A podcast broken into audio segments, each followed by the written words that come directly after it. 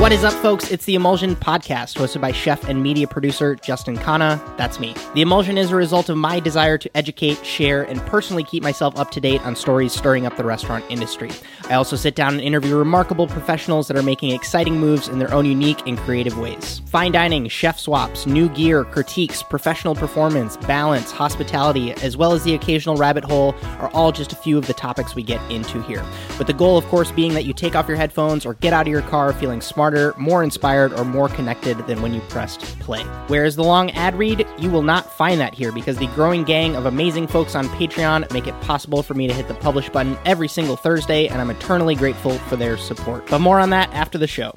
Why, hello there, folks. Thank you so much for joining me for another episode of the Emulsion Podcast. Today's guest, Vincent Kazuhito Lau. Yes, he has a full name. Everybody calls him just Vincent or at Vincent Saves Knives on Instagram if you want to check him out there. He posts a lot of great photos from his job, which is the sharpener at Korin in New York City, which most of you know I've shouted out a bunch. It's like a OG culinary school staple for me. I used to go there and do a bunch of we, we, we get into a lot of it into this video where I explain why I love Korin so much and why I think that the educational content they put out, the imports of products that they decide to carry and curate is so important for even new culinary school students all the way up until you're owning your own place, you're an executive chef, and you just want to get a new toy to kind of play around with. In addition to getting Vincent's backstory, I also talk about some common knife misconceptions, why Japanese knives are so expensive, and so much more. This interview is really inspiring for me to put out because I spent a lot of time at Korin. I have a lot of respect for those guys and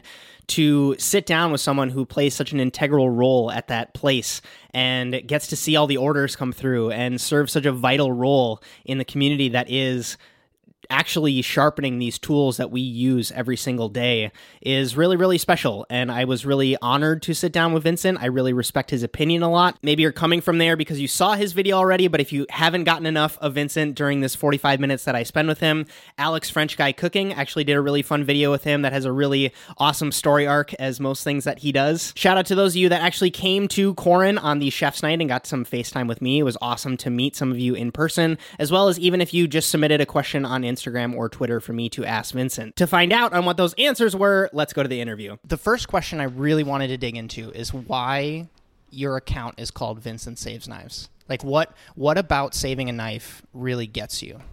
Okay, so you know, uh, for me, it's just like a knife is a is a tool that is gonna make the life of a chef easier. And when you have a sharp knife, your job goes faster. There's less frustration, and uh, you know, some knives need saving, right? Um, a lot of times knives accidentally get dropped, or you know someone misuses it, mistreats it. There can be dings and dents and, and chips in it, and you know by showing that you can fix it and take care of your tool and repair it, you know, it, it just it's something that you know I I find um, you know very a lot of joy out of doing.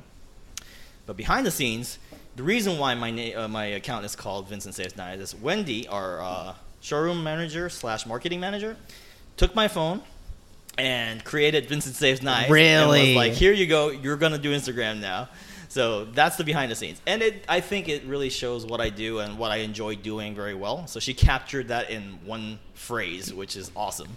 But uh, that's the behind the scenes. How how has that been though? Because not going for it by yourself, how has your relationship with Instagram kind of changed pre and post having an account? So I never used to use uh, Instagram that much. Like I have a personal Instagram, but I, I never really use it or post it on it. You know, I, I check chefs that I follow here and there. Mm. But uh, after she's made it, uh, it's been fun. It's been a lot of fun. You know, I, uh, I I get a lot of engagement with with the customers and clientele, and you know, people message me from literally all over the world. Uh, you know, and it's it's been a lot of fun. I enjoy posting different things. I enjoy sharing different aspects of my day. So I, I like it. Do you feel like the chef community in particular is different than other kind of sectors of the internet? Because I feel like some of them uh, are asking kind of specific technical questions as opposed to just wanting to follow you because you're posting uh, flashy knives. Well, you know, so I think the chef or culinary industry in general is just filled with nice, great people. You know, I mean, all of us are in the hospitality industry, right? Mm. Chefs, especially, you know, they they they know how to be nice and they know how to be, you know, just appreciative and great. So I you know I think we're always very lucky as Korin. You know we have we deal with the best people. Mm. Rarely do we have any uh, engagement from negative people. So Do you have any horror stories of trolls that you've encountered? Because they exist. know, once, once in a while. Yeah. Know, um, sometimes uh, actually I was telling uh, Darren over there. Yeah. Uh, some of my stories. Um, but uh, sometimes I, I'm very honest. Yep. So if I feel that this knife is out of my league, for example, I've never seen this knife. I don't know what it is.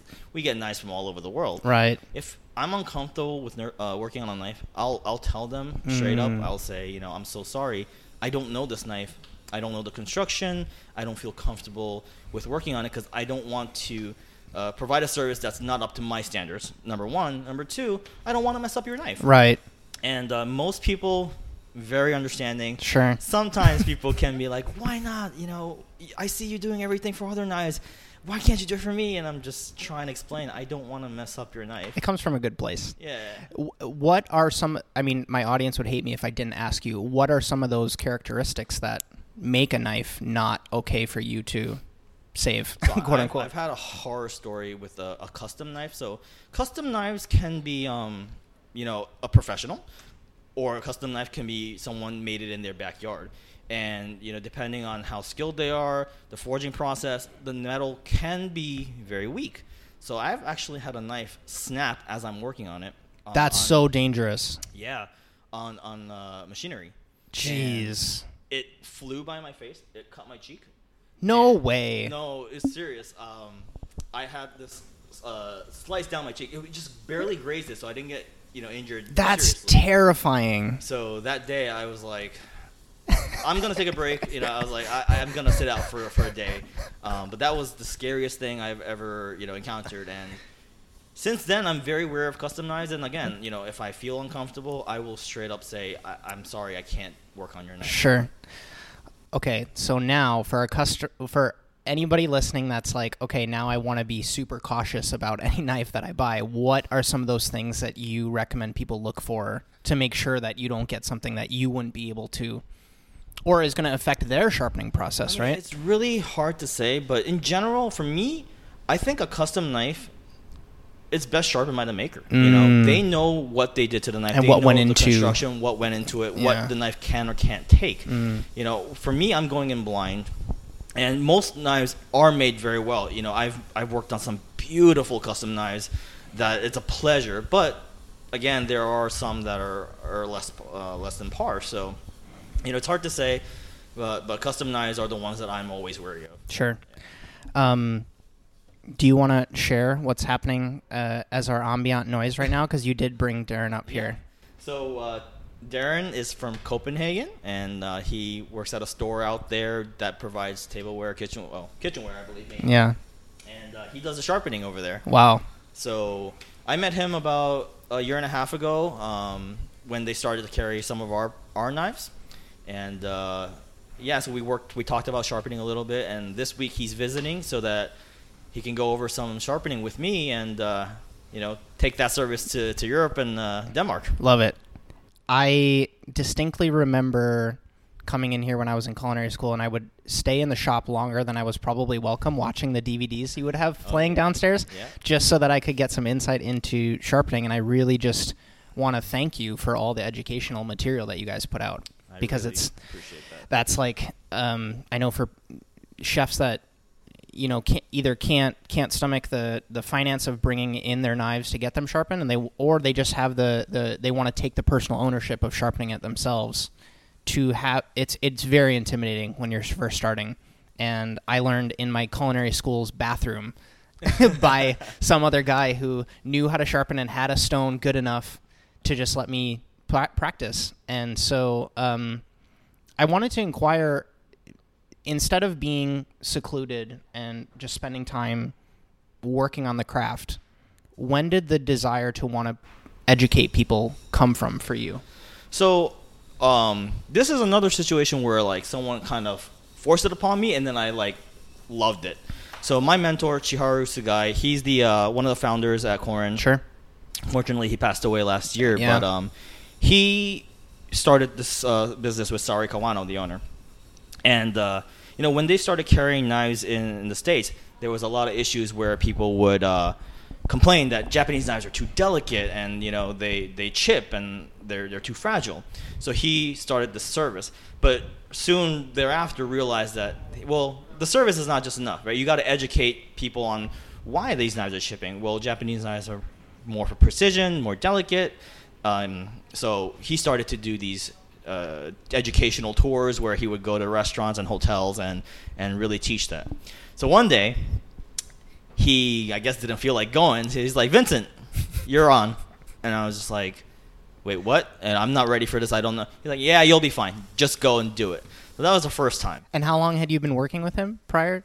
Oh, this was about maybe like two years in. Okay. Yeah, so I've been sharpening. At that point, I was sharpening for maybe about a year, a little over a Wow. And just like teach someone now. And it was just like teach someone. Yeah. So we went out to a restaurant on the Upper West Side, and I was shivering. I was stuttering. It was so scary.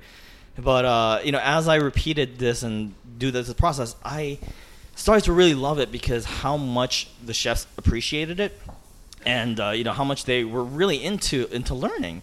Um, the other aspect of it, which I take pride in now, especially, was um, so I'm I'm half Japanese, half Chinese. Yep. Uh, you know, I, I take pride in my cultures. And when I was little, people would ask me, "Oh, what do you want to do when you grow up?" And I would say, "I don't know, but I can speak Japanese. I can speak English. Um, I want to use that." And uh, my family was in the restaurant industry. They owned several restaurants in the city. Where did you grow up? Here? Yeah, in Manhattan. Love it. So you know, food and restaurants have been very dear to my heart. Mm. So when I started doing this, I was like, wait, I'm using Japanese to learn myself. Uh, in terms of sharpening, I go to I learn from my teacher. I learn from craftsmen in Japan in Japanese. Then I'm using my English. I'm translating that and sharing it with, you know, chefs in this country, right? Interesting. And food, I love food. Yep. Um, restaurant industry, I love. So like everything kind of fell into place for me. Yeah. And at that point, I'm like, this is what I enjoy doing. This is what I do, and this is awesome. Sure. Yeah. That's incredible because to hear for someone to probably hear that you were nervous at one point to give that education and now you're on BuzzFeed and making videos with Korin and all that stuff. What what have there been any resources that have helped you or do you find that it's just repetition repetition It's uh, Put the reps in. I think it's a lot of it is repetition, but Yeah. also being confident in my work. and your knowledge base, right? Yeah. So the more I uh, sharpened, the Mhm. more I got better at sharpening, the more confident I felt, and then I was able to translate that into these uh, you know demonstrations and, and videos. You know, so at first when I was nervous, I found that it was because I wasn't confident in my skills. Yep. But as I got better, I felt more confident. And then the other thing is the feedback I get. I mean, all these you know chefs and cooks and students, they're amazing. They're amazing people like yourself. You Mm. know, you give me this positive feedback, and I feel like, oh wow, you know, what I do is worth it. What I do it makes can make a difference for others. So I really want to, you know, better myself so that everyone else can you know learn from that too. it's not just speaking from me when I say that you what you put out is very very helpful. So don't don't stop that. I don't know if there's I mean I know you guys have this all built out now and it's amazing that you guys can shoot like you have a space to shoot now. Yeah, I know. I'm very excited. This space used to be our office. Yep. Uh, I know you guys can't see it. Yeah, but yeah, yeah. This space used to be our office. We kicked them out. Now this is a you know, private kitchen where I can do my classes. So Yep. we have hands-on sharpening classes. Mm. We can shoot. We can do this interview. So it, it's nice to have the space. Get into that a little bit with the d- the demos at restaurants because I feel like some people that follow Korin probably see you at different places and you know well regarded places where you come in. Tell, tell me a little bit about what happens when you go into a restaurant. So um, you know, a lot of times it's we get invited by these uh, executive chefs or um, you know anyone's in charge of coordinating something. We'll get invited out to uh, just do a quick demo or a lecture on knife sharpening for the cook for the staff. Mm. Um, when we do this, it's a very short kind of thing where I go over the real basics, and they're able to ask me questions and, and really see proper sharpening up front and up close. At the same time, we bring products. Uh, we're, you know, our goal isn't necessarily to sell, Sure. but we're bringing the product so people can see what's out there. They can hold, they can Mm. feel. Um, a lot of times we go out of state. We go to Chicago, Miami. Uh, we've been to Minneapolis, and a lot of these cities don't have knife shops. They don't have a chance. They can buy online, but they don't have a chance to feel and hold before Totally. they buy. Mhm. So you know, by us bringing everything to them, they're able to, even if they're not interested there and then, which is fine. We want them to hold these knives and get an idea of what they're like, Mm. and give them an opportunity to, you know, see and feel. So, how many knives will you typically bring when you do something like this? we would bring a lot. So the most we brought was like six suitcases worth. Jesus. We just filled it up. Um, we just lugging it. We check it in the airlines. And Yeah. Generally, it's okay. do you co- do you always come back with six suitcases full, or do you d- find that most of them get sold when you do that? um, when we bring six, you know, we're not expecting to sell six Sure, sure. suitcases, but we'll sell a good amount. And uh, we we bring a lot of sharpening stones as well, which yeah, heavy. So super heavy. It's the best feeling when we sell out on stones because it's so much lighter to bring home. That's amazing. Yeah. Do you? I mean, I know there's probably a ton of people listening that are like, I live in a city or a town where there's no place to get nice knives. Do you? Um, I always advocate for people to get it in their hands, but um, I know you guys are super small. But is the, have there been other cities that you guys have looked at to do any expansion or? Yeah, I mean, we try, um, but it has, you know, it, it does take up a lot of our resources, a lot Tons. of our time too. So And you just expanded here, right? Like getting this floor and then the new warehouse and all that stuff. Um, so every time I go away, um, you know, sh- sh- service is on pause because I'm not Mm. here. So Mhm. it, it does take up a lot. So we try to, you know, make the, make the most out of each trip. So generally, when we go, we go to places that we can fit in, and there are more uh, opportunities to do these demonstrations and Yep. stuff. Yep. Um, so you know, generally Chicago, Miami. Uh, we've gone to L.A., San Mhm. Francisco, bigger cities. Yep. Um, yeah, that's typically where we go. But Sure. Do you um, find that the the chefs there are able to connect with the products that you're producing, or or it's just so like uh, new to them that they aren't? It, it requires a little bit more selling from your part. um, generally nowadays people know Japanese knives to a point where, yeah, I, I, there's not much more we need to do than really show them, and they're already excited, Mm. knowing that we're coming, knowing that we're gonna be there. They're already excited, and so when they get the feel, you know, obviously we sell them products and we, we want to explain it to them, right? So we're explaining steel and you know bevels and handles and all that kind of stuff. But generally, the enthusiasm enthusiasm is already there. Let's get into what are some common misconceptions that you see because there's a lot of bad knowledge floating around out there. So when you see someone ask questions where you're like, "Where did you get that from?" Because a lot of times, I mean, that can be frustrating when people are getting this knowledge that's ultimately hurting this product that they spent a lot of money on. And so I, I can only imagine that you, part of your crusade is to kind of remedy that. Uh, I would say one of the biggest things is um. So we talk about ratio a lot. Yes. So some knives are symmetrically sharpened, some knives are asymmetrically sharpened, and the ratio we indicate saying 50-50, 70-30, 80-20, 90-10. Sometimes people mistake that for the angle. So they'll be sharpening at a 70 degree angle on one side and a 30 degree angle on the other side and that's very steep. That's gonna ruin ruin your knife, and uh, I've seen that many times. Yep. Um, so that's one of those. Okay, you got to ratio and angle are very different. Right. Th- That's a big one. Yep. Yeah. Um, what about um, people that think that Japanese knives are always better? Um, you know, I think that every knife has its purpose, right? Sure. There are German knives that are very great. Mhm. Um, you know, they're, they're good for more, I would say, robust tasks. Japanese knives can be a little bit delicate if you're working with bigger cuts or you know you're doing rougher things. Yeah. So German knives have their place. Japanese knives have their place, Mm. and uh, it's really a matter of finding a knife that suits your needs, in my opinion.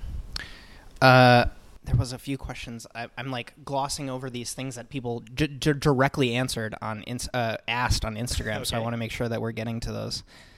Such a good party last night. Um, okay, so Chef asks, "What makes Japanese knives so expensive?" Which isn't always the case, right? You guys have a lot of knives that are sub hundred dollars. Yeah, absolutely. Um, so that's a misconception, I would say. Sure. There are a lot of knives that are very, very expensive, Mm. but that doesn't mean all of them are. We have knives sub 100, definitely. But generally, what makes knives more expensive, Japanese knives, they're produced on a much smaller scale, the Sure. ones that we work with. Um, the, I've visited some of the factories. I would say the average is about 10 employees in the factory producing all these knives. Wow. And when we talk to them, we say, "Oh, you know, do you want to expand ever? Do you have any plans to increase production, and most of them, if not all of them, say no because they want to maintain the quality. Um, so, yeah, that's why they can only produce so much, which causes it to obviously cost a little bit more.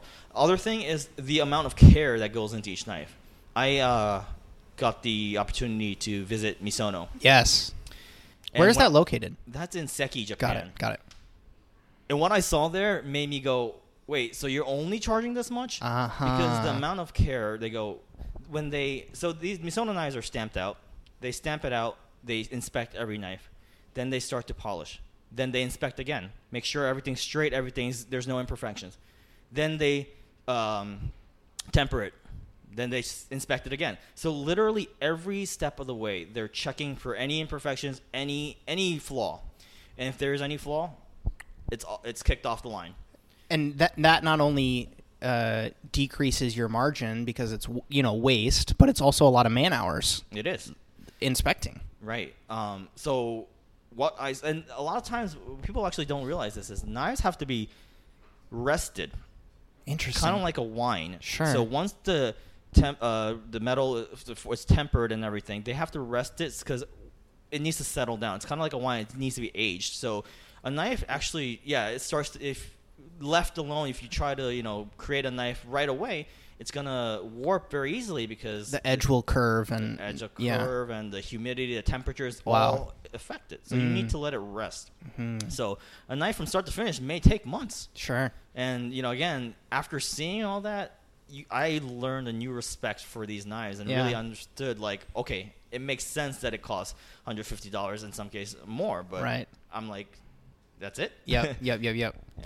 I think uh, there's also a lot of people who see single bevel versus uh, like a, an asymmetrical edge or asymmetrical edge, and that causes a lot of intimidation or questioning why. Because even for you, sharpening a single bevel knife versus like a Western style with you know a symmetrical edge is a totally different ballgame, right? Absolutely. Um, a single bevel knife is is some of the sharpest knives that you'll encounter. Um, traditionally, that's what you was used in Japan, and uh, you know Japanese cuisine is about the ingredient. You know, Hmm. flavors are never like bold and spicy or anything like that. It's really about enhancing the flavor of the ingredient itself. So, by having a sharp knife, you do minimal damage to the cell structure of the ingredient. So, let's say you cut an onion, right? You do less damage to the cell structure, less tears. Mm. Let's say you cut fish. It's a clean cut. Discoloration slows down, and uh, freshness is preserved. You know, so some these single bevel traditional Japanese knives are some of the sharpest, but they are very task oriented and they're very difficult to sharpen. you have to cut differently with them too, right? You can't do a harsh, you know what I mean? yeah, chop into the board. The, knife skill or technique involved in using these can be very different. Mm. Traditional Japanese knives are very delicate because they're so sharp. So if you're aggressive with it, it can chip very easily. Um, you don't want to be rough with it. So what have been some resources that someone might be able to look at who wants to get into a single bevel knife? I mean, is it learning from someone who knows how to use one better than you, or I, I mean, I personally don't know if anyone's put out any content around. Um. So yeah, now I mean nowadays you can find pretty much everything on YouTube Yeah, and correct. online. So there's uh, a lot of chefs that show showcase Yeah, that. yeah. Um. But there's also uh, books. Yeah. There's also Any ones that you knowing recommend? someone. We have a book downstairs. Uh, I think it's called Japanese Knives. And Yeah. It kind of shows the different styles of knives Got and uh, how they're used, what they're used for. Sure. Even our catalog, Korin's knife catalog, and Got it. they can check it online. Yeah. Has basics, right? What the knife is for, what they look like, you know, stuff like that. So I'll, I'll link that in the show notes for anyone that's um, curious. Full Metal Chef asks a question that I'm pretty sure you guys just put a video out about. He asks, um, "What's your uh, personal favorite knife to use at home?" I, almost- posted on my Instagram That's what I my thought. knives. Yeah. Yeah. Um, I just use a chef knife. I'm not a I'm not a chef. Yep. I cook at home. I cook dinner, you know, three four times a week. So Mhm. I use a standard chef knife. That's my everything knife. Yep. And I have a fairly cheap knife. I have a hundred dollar Togiharu Yep. um, molybdenum. Got it. I don't need it to hold its edge forever. You know, I, I don't use it that much. So Yep. that works beautifully for me. How, how? I mean, I would hate myself if I didn't ask. How often do you find yourself sharpening your knives I'm a little home? embarrassed to say that. I haven't sharpened my knife. Can't like- just throw it in the line. Like you got you got enough knives going Well, on the thing is, stones. so I don't cook that much. Right? Yeah. So even if it's a softer steel, it's still sharp. Sure. I haven't sharpened my knife in close to two years. wow. But I can cut my uh, tomatoes. Sure. I can cut my chicken skin. Yep. You know, it's still good. So That's amazing. it's, it's a little embarrassing, but I haven't sharpened my knife. I mean, if it years. works. I had a chef once who asked me to sharpen his knives because it wouldn't cut a cryovac bag, like it wouldn't cut a plastic Yeah. bag. uh, that was that was rough. Um, this is an interesting question because I'd be curious to hear your opinion. The Caron Berry asks, "What's your opinion of the new wave of Chinese knives coming out?" You know what? Um, it's scary in the, in the sense that they're so good nowadays. You know, um, it's not quite there yet in terms Mhm. of steel quality, in terms of like the details and stuff. But uh, they're they're.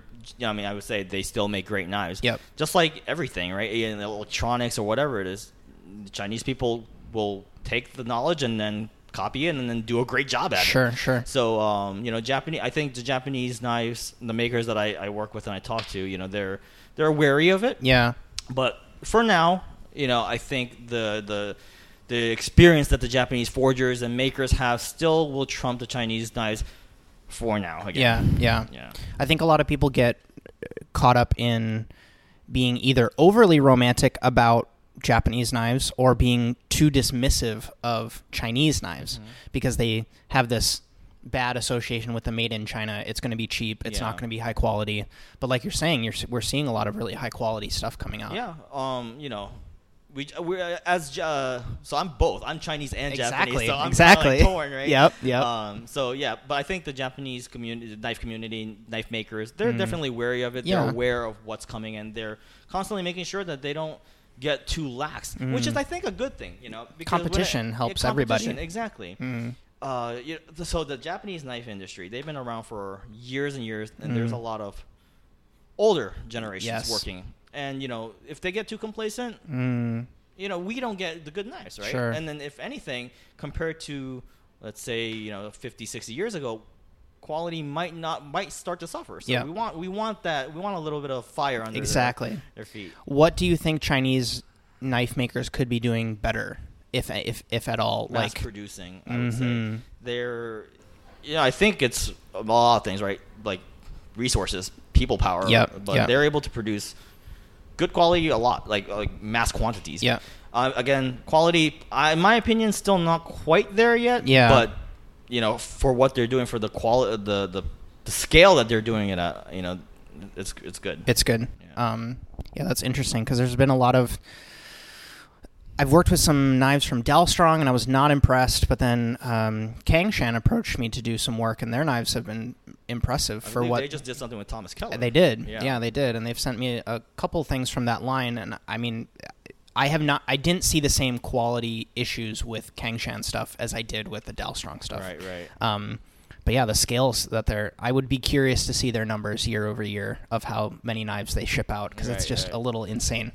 Um, I do have a question from Twitter I want to open up here. I'm not really sure what this question means, but Unspoken Bazinga asks, "What's your opinion on knives with bolsters?" So a lot of German knives have a bolster that's fairly large and it almost acts as a finger guard. Mm-hmm. But when you're sharpening, that bolster gets in the way. Right. And uh, my opinion is I don't like that for several reasons. One, it makes my job harder. But the other thing is, uh, as your knife wears down and the bolster gets in the way, the heel starts to notch, eventually causing it so that you can't cut very well. Um, it, basically, the edge will float above the cutting board. You're not going to get that clean cut all the way to the bottom. So Yep. that's one. Uh, the other thing is Japanese chefs use that heel a lot. So when you're like coring an apple or something, you can use that heel to get in. Yep. Um, so the heel can be very useful. Mhm. And with the uh, with the knife with a big bolster, you just can't use that. You just lose that part of a knife. Sure. So.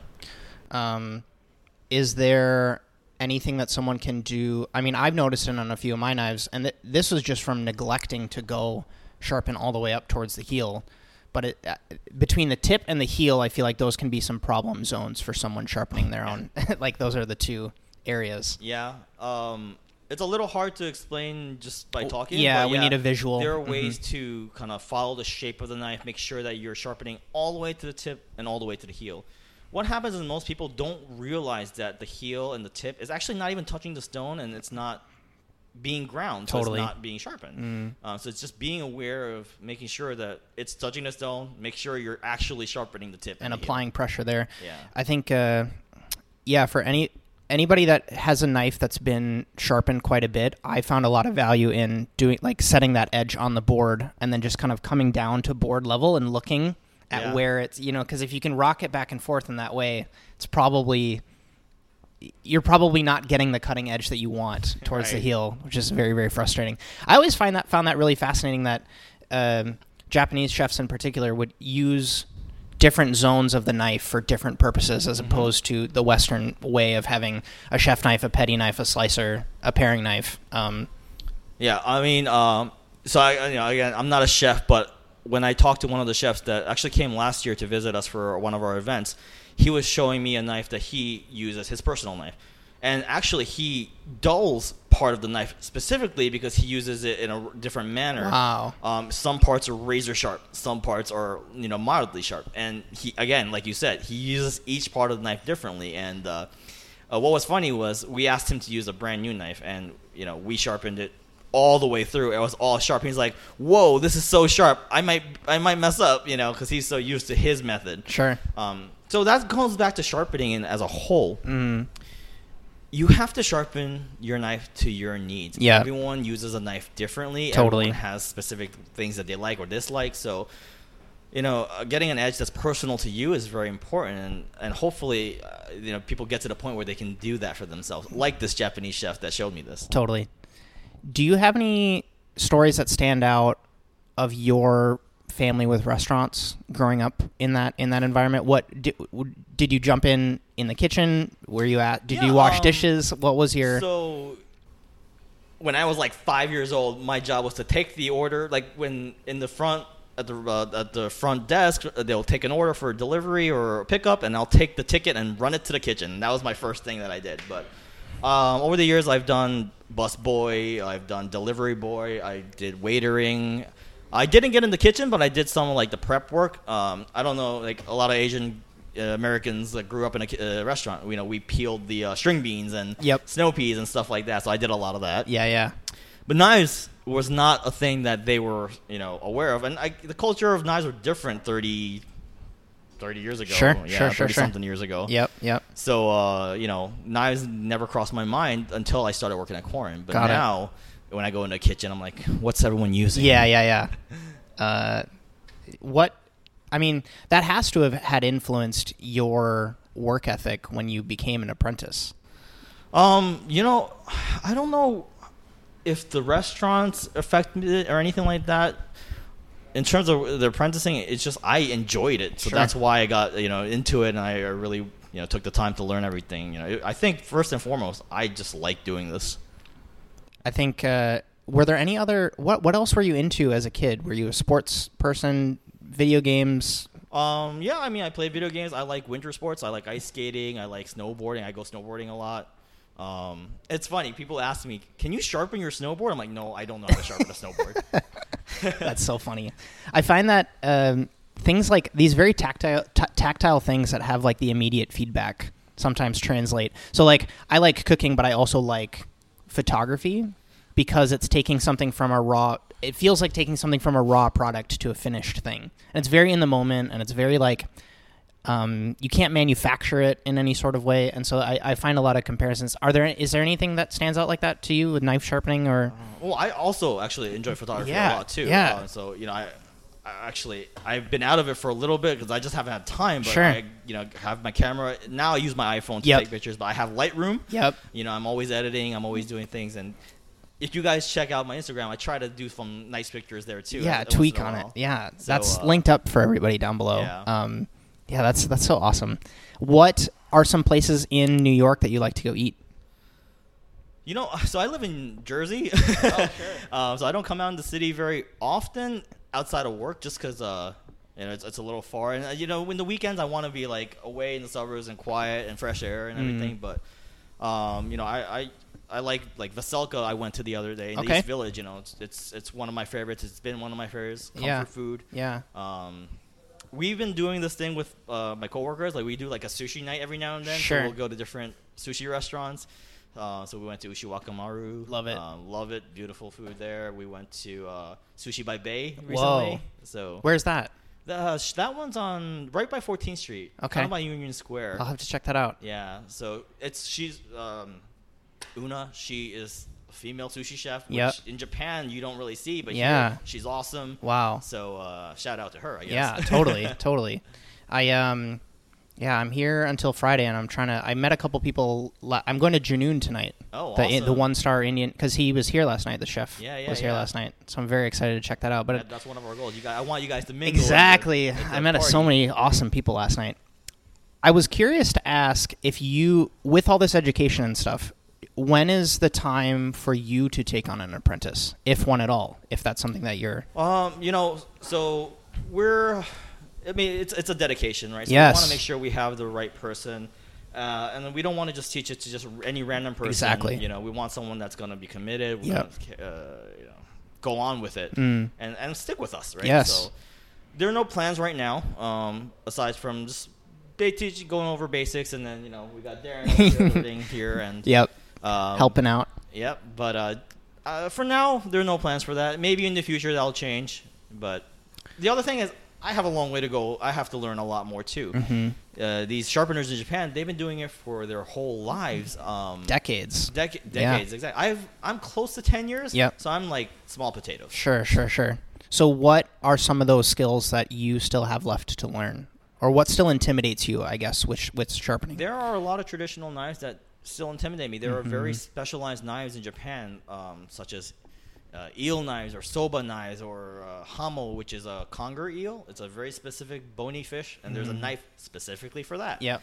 So there are many knives that just being here and I don't get exposed to as much, and uh, I, I just haven't worked on as much. The other thing that intimidates me is left-handed knives. Totally. Um, Western knives, no problem, lefty or righty, but traditional Japanese knives, I'm right-handed. Yep. And left-handed knives just are very, very challenging for me, Mhm. and for makers in Japan and sharpeners in Japan as well. So, Sure, sure. Yeah, just left-handed knives, oh, nightmares. So, what is what is do you see to be the highest impact way for you to learn these skills? Is it to go to Japan? Is it to just buckle down and do it here because that's the way that you learn best? I think uh, it's important to go to Japan and talk to these uh, craftsmen in Japan and, and Mhm. see how they do it and and uh, you know get their tips and advice. And I'm lucky that I get to talk to a lot of them. Sure. You know whether it's Suisin, Nenohi, Misono, these makers, some of the best. Yep. But bottom line is, you got to get your hands dirty. You got to do it. You got to feel it. And without doing that, I can listen all I want. I can talk to them all I want. I'm never gonna be able to do it. Sure, sure. So, I want I want to go into two things as we start to wrap up here because you spent time as an apprentice, and there's a lot of people listening who are at their first line cook job. They just got into culinary school. Maybe they just started an apprenticeship in Europe. So, what are some pieces of advice that you think make a good apprentice or made you a good ap- apprentice? So you have to pay attention to everything that you know whoever's teaching you is saying, because sometimes they're not necessarily trying to teach you that specific thing, but they'll say something, they'll say a phrase in the moment, and that can be the most important thing that you will take away. You know, there are still things that my mentor told me, just you know, casually, and now I go, oh, that's what he meant. Oh, that makes so much sense now, and that is, you know, so important. It's so funny how that happens. Yeah. It's so true. Yeah. so you know, pay attention to everything that they're they're you. Absorb everything. You know, Mhm. take notes because you never know when the important information is going to be there. you know? Absolutely. Um, what, how do you find that balance between asking more questions and under, you know, just going back to the to the stones in that in that way? Do you know what I mean? Like, uh, getting more of the conceptual stuff versus the practical, hands-on. How do you find that balance? You got to take the conceptual and practical, but you have to apply it and you got to do it. Yeah. So you know, there are things that practical. You know, I was taught things. I thought I understood it, And until I did it, until I, you know, there, again, there's like five, six years later, I'm like, now I truly get it. So Got it. You know, you, you they go hand in hand in my opinion. Yeah, yeah. Does anything stand out as specifically as one of those things that you was told to you while you were an apprentice that um, just clicked now? If if anything is top of mind. Um, well, putting me on the spot. Hard Yeah, to say yeah, right that's now, okay. We can come back to it. um, Yeah, I can't think of something right now, but That's there okay. have been moments here and there that Totally. Like, oh wow, I thought I understood back then, but Sure. no way. So I'm going to flip that now to ask a question that I ask pretty frequently, which is, what do you think that either knife sharpeners or chefs could be doing better to help the next generation? Because it's easy to be dismissive of someone who wants to, who who seems like that you know eager beaver, asks too many questions, doesn't have enough of a foundational knowledge. But I mean, I think you and I both are in the same camp that education is so important. So if there's someone who is you know a little bit reserved in sharing their knowledge, what would you say to them? Hmm. I mean, like I, you know, for me, I've I've had different students. I've worked with different chefs, different cooks. I'm trying to, you know, be open with everyone. You know, I I, I try to just make sure that everyone gets an understanding and I take it easy. Everyone has their own pace, so Mm. I'll try to adapt as much as I can so that it's easiest for the uh, the, the person learning. You know, that's kind of why my videos are the way it is. You know, I'm I'm trying to make it as simple as possible so that it appeals and is accessible to most people. Yep. Yep. Okay, couple rapid fire questions.